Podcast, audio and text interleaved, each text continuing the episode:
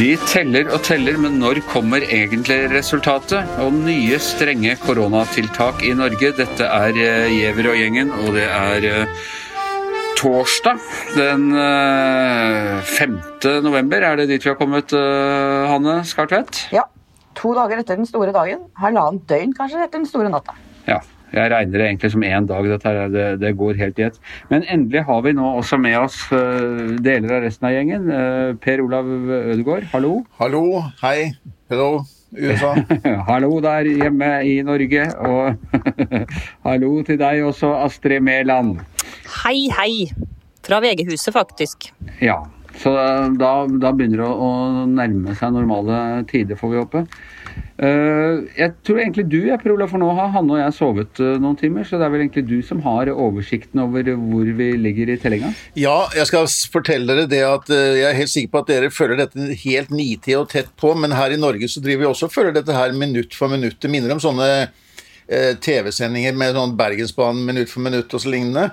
Så her teller man stemmer, og vi blir snart like kjent med fylker i Wisconsin som vi blir med kommuner i Innlandet, altså, og hvordan det politiske sammensetningen er.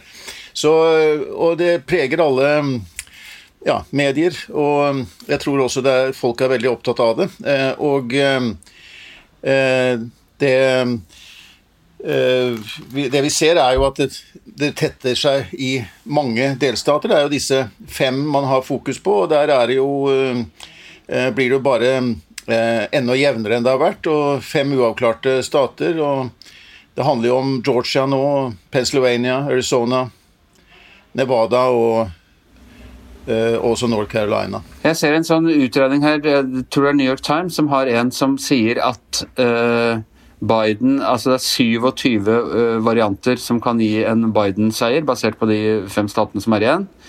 Og det er uh, fire på Trump.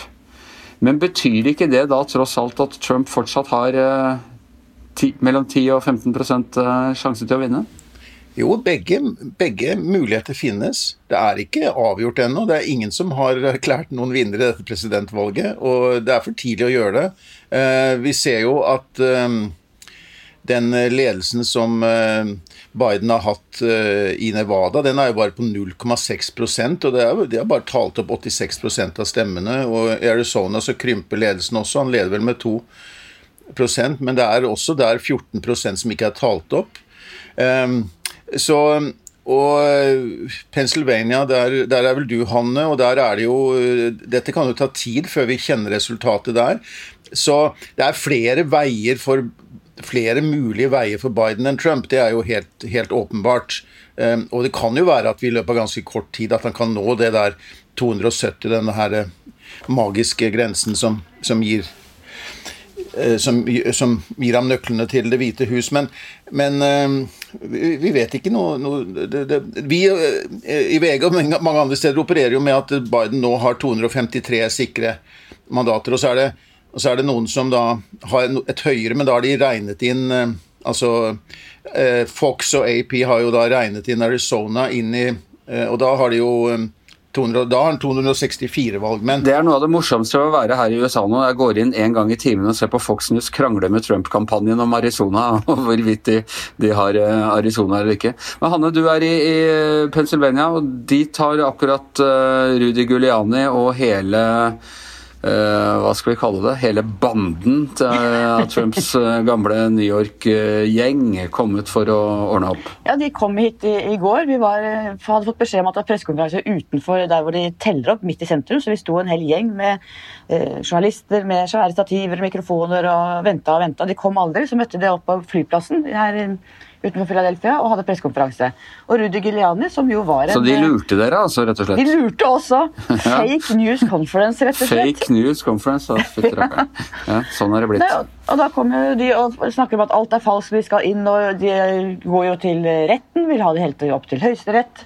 Eh, de vil stanse opptellingen i Pennsylvania. Da sier de for det første at Trump har vunnet, så det er ikke noe vits i å telle mer. Og for det andre så er det viktig at alle stemmer telles.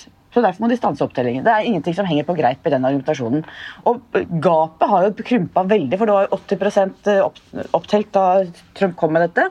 Da var det ikke De store byene var ikke i tilstrekkelig grad telt opp, så nå har jo det gapet blitt mye mye mindre bare i løpet av gårsdagen. Fra type, jeg tror det var 450 000 da de begynte å telle opp, og nå er gapet på 164 000.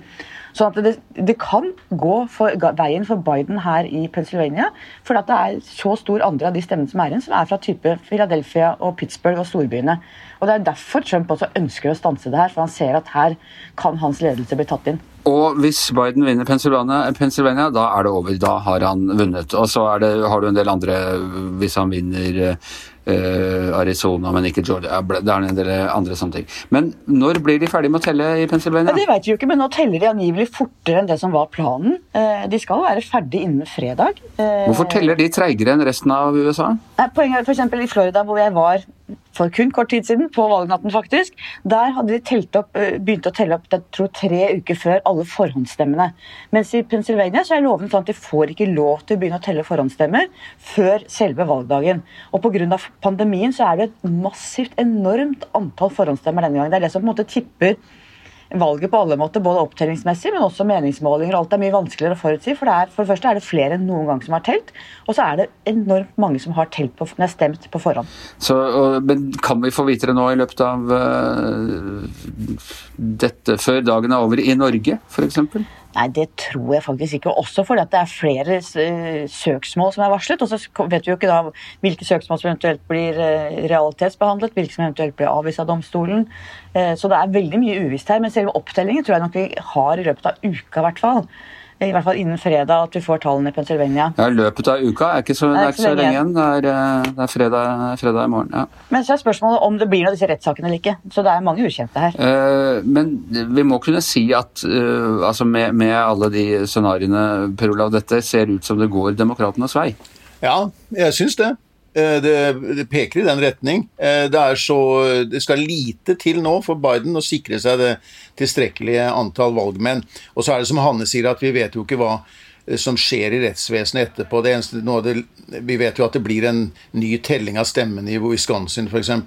Men eh, det, det, skal jo Det er jo ingen som egentlig på alvor tror at det kommer til å forandre noe på det sluttresultatet der. Og så er det jo ganske underlig nå å se Jeg ser jo bare Jeg følger jo bare med på TV-bildene her, men jeg ser jo Eh, Trump-støttespillere i én delstat står og rope 'Mattel stemmene', og i en annen delstat står og roper 'stans tellingen av stemmene'. Eh, altså I Arizona så er de veldig opptatt av at her må man få talt opp alt, for kanskje, kanskje kan Trump vinne der. Men sånn som det er i Pennsylvania hvor du er, Hanne, der, er, der må vi få stanset det så fort som mulig. Det det er, tre, det er tre ting de har. De skal stoppe tellinga. Du skal fortsette tellinga, og du skal telle på nytt. Det er de tre variantene som litt, litt ettersom hvordan eh, det har gått eh, de forskjellige stedene. Trump har vel eh, stort sett Det er en stund siden vi har hørt fram, i hvert fall sånn på pressekonferanser. Er det, er det noen som har sett den? Nei, men De sier jo her, de, som har, de reporterne som har inside-kilder, særlig Fox, sier at han er veldig langt nede nå, angivelig. Og at han da både er sinna på legal team som Eh, ikke gjør en bra nok jobb, at de eh, håndterer det dårlig. De har håndtert det dårlig hele veien. Han er visst eh, sinna og deppa, angivelig, i Det hvite hus. Det er sikkert ikke noe hyggelig å være i nærheten av da. Er det synd på han? Syns du, Anders? ja Nja Det er viktig med empati, det har jeg lært av, av Joe Biden. Ok, eh, nei, men da vet vi ikke mer om dette før eh, Håper i løpet av et døgn, da i hvert fall, eh, Hanne. Per Olav. per Olav. har du noen andre anslag enn Hanne på, på når det blir eh, klart? Nei, jeg tror, ikke, jeg, jeg, tror, jeg, tror, jeg tror, ikke det. Jeg skal ikke overprøve det der. Jeg tror bare at eh, Det kan jo være at vi får vite noe mer eh, om et par av disse delstatene. Det kommer jo drypper inn resultater hele tiden. Så i, i, i der som det er talt opp veldig altså der som i Georgia, hvor det er talt opp fem, ja, 96 av stemmene eller noe sånt noe, der eh, bør det jo snart ha et resultat, og kanskje også i North Carolina, som vel går til Trump antagelig. Men eh, der har han jo talt 95% Så det kommer, kan vel komme et resultat i de statene, men det er ikke sikkert det er nok til å avgjøre det hele. Det som er fantastisk med dette valget, er at det, er, det har aldri vært større oppslutning i et amerikansk valg. det er rekordoppslutning. Det er jo en seier for demokrati i en tid med pandemi og alt det som er. Så jeg syns jo det er gode nyheter eh, for det amerikanske demokratiet her også, selv om det er mye annet med det som skjer nå som man kanskje kan si Ja, Det er jeg helt enig i. I en pandemi så har amerikanerne gått mann av huset for å stemme, og Joe Biden er den amerikaneren som har mottatt flest stemmer i, noen, i noe valg noensinne. Og han, uansett hva som skjer, så kommer han til å vinne the, the popular vote. Han får altså et, et flertall av stemmene, og vi får håpe at det for de som, republikanerne som eventuelt blir bitre hvis det blir en sånn uh, hårfin uh, seier i noen av disse delstatene, uh, ser at, at han tross alt at det har vært et flertallsvalg. Vi skal hjem igjen. Astrid Mæland, det er nye, strenge koronatiltak hjemme, hører jeg? Ja, Anders og Hanne, nå skal dere høre. alle de som har vært i USA og dekka valget de får dessverre ikke komme hjem til Norge før 2021. Nei. Jeg, det, jeg har fått verre beskjeder. ja. Nei, jeg bare tuller. Regjeringen eh, Solberg var, har innført strenge tiltak i dag. ja. Først var Erna Solberg i Stortinget og informerte dem. Det var litt spesielt eh, året der med alle har på seg munnbind eh, i forskjellige farger. Senterpartiet grønt og Høyre blått, og hele eh, salen er altså påbudt med, med, med munnbind. Og Erna Solberg fortalte at uh, spådommene var gjort til skamme, nærmest. Tala, Smittetallene er mye verre enn de hadde sett for seg bare for noen uker siden. Og det er jo mange flere som er innlagt nå enn det var for noen uker siden. Eh, foreløpig ikke så mange i Norge som nedover i Europa. Det er snakk om 70, tror jeg. Litt over 70. Så det er selvfølgelig ikke noe helsekrise ennå, men Erna Solberg vil stramme inn. Bare seks dager etter at hun stramma inn sist, fordi at eh, de er så bekymra for det her de ser nedover i Europa, og for at det øker sånn i Norge. Og hva gjør de? Hvor strenge er disse tiltakene? Jeg tror det vil bli en forandring for hverdagen for de fleste av oss. Hvis du skal gifte eller ha bursdagsfest, eller eh, så uheldig at du må arrangere en begravelse, så er det bare lov å ha ha 20 personer uh, til stede nå på, på, Hvis du leier et lokale, så er det 20. Um, ellers så er det kjempestrengt når det gjelder folk som kommer fra utlandet. Det er vel kanskje der de strammer til mest. Eh, nå må du, Hvis bestemor eh, bor i utlandet og skal komme på besøk, så må hun sitte i hotellkarantene i ti dager før dere kan møtes. Og Hvis, hvis far, far, kommer hjem etter å ha dekka det amerikanske valget, hva må han da? Nei, Da må han i karantene, sånn som du allerede har planlagt eh, for Anders. Så det er ikke noe forskjell, forskjell der. De som er norsk og skal hjem til, til Norge, de må i karantene akkurat sånn som du uansett måtte. Men de som ikke har bopel i Norge, de må i hotellkarantene. Um, og Det er særlig viktig, og for alle de her, eh, for å si det litt enkelt, polakkene som kommer og arbeider i Norge. Det er dem som har brakt inn mest smitte når det gjelder arbeidsinnvandring de siste månedene. for det, det, var jo så fint i Polen, det var så lite korona, og så plutselig ble det kjempemye korona. Og vi importerer masse arbeidstakere derifra, og de har komme hit eh, og spredd smitte på brakkerigger, arbeidsplasser på verft osv. Jeg må jo si at Den store forskjellen da jeg, Nå er det en uke siden eh, jeg kom hit, og det som har skjedd på eh, eller Den store forskjellen jeg så, det er at alle gikk går med munnbind her. Og du, altså jeg har gått ned i hotellresepsjonen med, uten munnbind et par ganger, og da ble jeg sendt tilbake. Så det er en Hvordan er munnbindsituasjonen hjemme? Nei, Det er jo um, mye mer munnbind her nå. Jeg opplevde å blitt, uh, har glemt det et par ganger når jeg har vært ute. Jeg opplevde å blitt avvist på bunnpris for at jeg har glemt det. Det er jo egentlig opp til deg sjøl. Du skal vurdere hvis du ikke klarer å holde en meter. Men nå begynner det å bli mye mer munnbind både på butikker også på Stortinget, da, der de må ha det, og ja, på kollektiv også er det mer munnbindbruk nå. Da. Jeg må si at det er stort sett bare disse podkastene jeg har hatt med Hanne, og jeg ikke har hatt på, hatt på meg munnbind siste siste når jeg med andre Jeg må si Det er folk. veldig forskjell her mellom ulike delstater. og Anders, for Jeg kom fra Florida, og der var det egentlig påbud i selve Miami, men der var det tror jeg, knapt halvparten som brukte munnbind. Samme når vi var i Nashville, så var det omtrent ingen i den Broadway-gata som brukte munnbind. Mens i nord, i DC-området her i Pennsylvania, så bruker de aller fleste. Så det er enorm forskjell mellom statene. og Det er også en av grunnene til at det er så mye smitte her. At det er helt ulikt regime. På valgdagen var det, slo de ny rekord. På valgdagen var det 100 000 smittede, smittede i USA. Det er litt symbolsk. Men jeg må si det, det individualistiske Texas, der brukte alle munnbind. altså I tre forskjellige Texas-byer. og det var, eh, det, De så ut som sånne gamle Texas-banditter alle sammen med bunn over. Men jeg, jeg, hørte, jeg, hørte, jo på Trump i valgkampen si at når vi kom til 4. november, det var vel i går, så ville, før, før 4. november så snakket alle om covid, covid, covid, sånn, men etter 4. november så kom man til å høre noe mer om det. Men eh, jeg tror ikke, Krisen er vel ikke over der borte i USA når det gjelder korona? Nei, og det, det, er heller at denne tellinga har kanskje dempa litt, men det er veldig dystre tall og veldig dystre uh, prognoser. Uh, fokuset har ikke vært så, så sterkt på det, men jeg tror ikke altså Uansett utfall så tror jeg det skal for veldig mye mer om covid, covid, covid i, i ukene som kommer.